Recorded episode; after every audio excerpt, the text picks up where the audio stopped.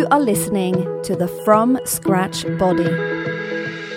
I'm Liv Austen, and I believe that anyone can cook. Since being diagnosed with endometriosis, I have been on a journey to find out what food makes me feel great. By cooking my meals from scratch, not only have I started feeling much better, I've also fallen in love with cooking completely. So every week, we explore a new topic that can help us feel better and become better cooks, and then I share a recipe with you so you can cook along with me if you want. You can always find the recipes and the transcripts from the podcast on my website, thefromscratchbody.com. Welcome back to the From Scratch Body. I'm Liv Austen. Thank you so much for listening. And this week we are talking about tiny kitchens. A lack of space in a small flat or house can feel frustrating and limiting. I know, but trust me, you can make so much lovely food without a massive kitchen. And a lot of inspiration is accessible to you right under your nose. If you are into food, and something tells me you are, you've probably seen some of those fancy one minute videos on YouTube and Instagram of food bloggers making a meal. I've done a couple on my YouTube, so maybe you've seen those. They are often all done on one hob, or it's all done in the oven in one dish. And that's maybe mostly because four hobs with different ingredients boiling over at the same time is not so aesthetically pleasing, but it is something that you can use to your advantage. If you have limited space, there are so many dishes that can be made all in one pan or by mixing cold and hot food, like my broccoli salad from last week or my potato salad that you will learn later in this episode, with a hot main ingredient, or my absolute favorite thing to do, which I'm going to do many times on this podcast, I'm sure, everything in one dish in the oven. There's less cleanup, and also, who doesn't love food that just pretty much takes care of itself in there? What can be good to get really skilled at with a tiny kitchen is cooking food that either all goes in one pan or dish, or where parts of it can be made easily while something else is cooking. Really explore salads. There are so many different ways you can go with them, and cooking everything in one pan makes you really maximize on flavor. If you don't have an oven in your kitchen, only a microwave, it might be worth looking into whether you can afford to upgrade to a combined microwave oven, which is quite common now. But if you can't, you can use your microwave in a smart way. You can make something on one hob that you can store in the fridge or freezer that only needs a quick minute to heat up, like gorgeous homemade mashed potato, for instance. That goes with so many main dishes. Honestly, look up videos of what people cook on one hob. It does not have to hold you back from cooking nice things for yourself, as you will find. And it's important to remember that you can cook one thing, put it to the side to rest, and then bring it back into the pan at the end with everything else. Think of a lovely pasta dish, for example, without using more than one hob and one pan. What are some of your favourite dishes to cook on one hob? How do you stay creative in a tiny kitchen? I would love to hear your thoughts. Share them on Instagram and tag me at the From Scratch Body and use the hashtag the From Scratch Body so I don't miss it. Now let's get on to today's recipe, which is the world's best potato salad.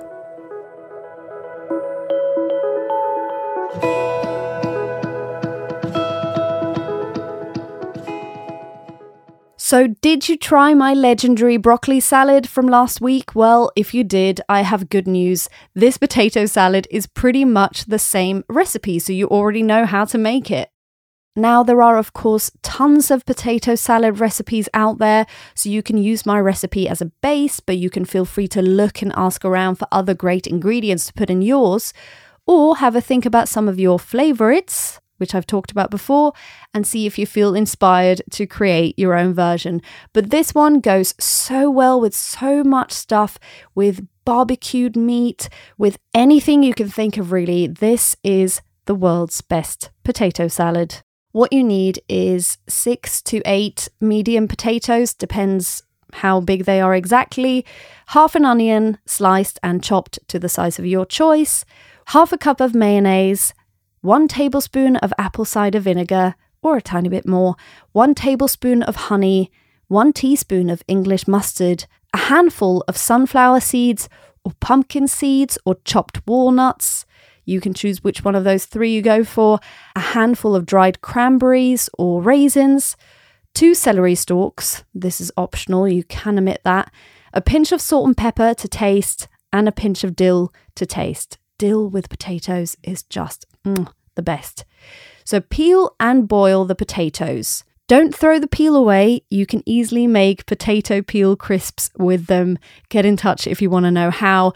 Keep a close eye on the potatoes when you boil them. It's better that they are a bit hard than a bit too soft, as overcooked potatoes will just fall apart in the salad. As soon as a pin or skewer goes in and out of a potato without resistance, then you're good to go. Stop there. Transfer the potatoes to a colander, rinse with cold water, and leave them there to cool. In a large bowl, you mix the mayonnaise, the apple cider vinegar, honey, and mustard together.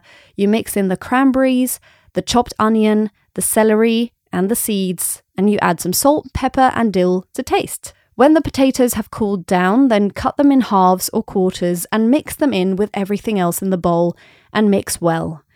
Put in the fridge or to the side if you don't want it too cold.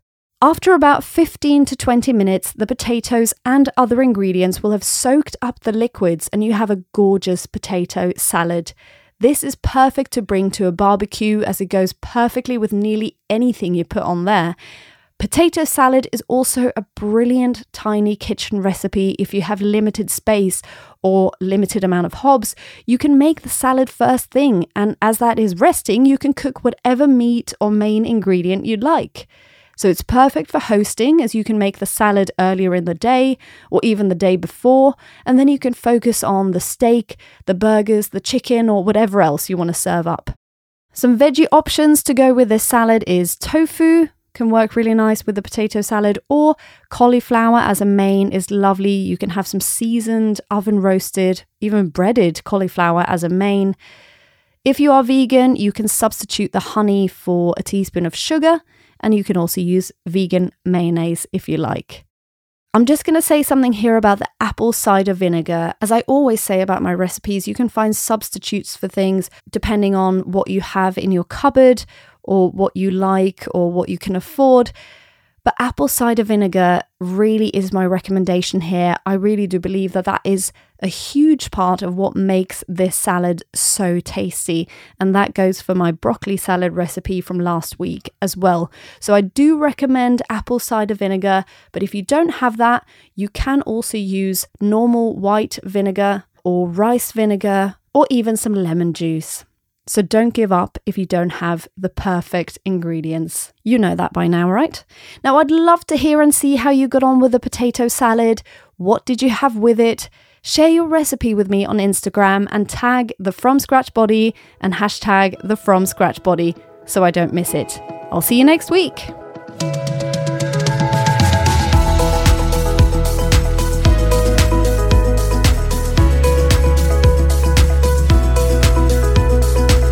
You for listening to this week's episode. Remember that you can always check out the recipe on my website, thefromscratchbody.com, if you want to have it in front of you when you're cooking, but be brave and make it your own too.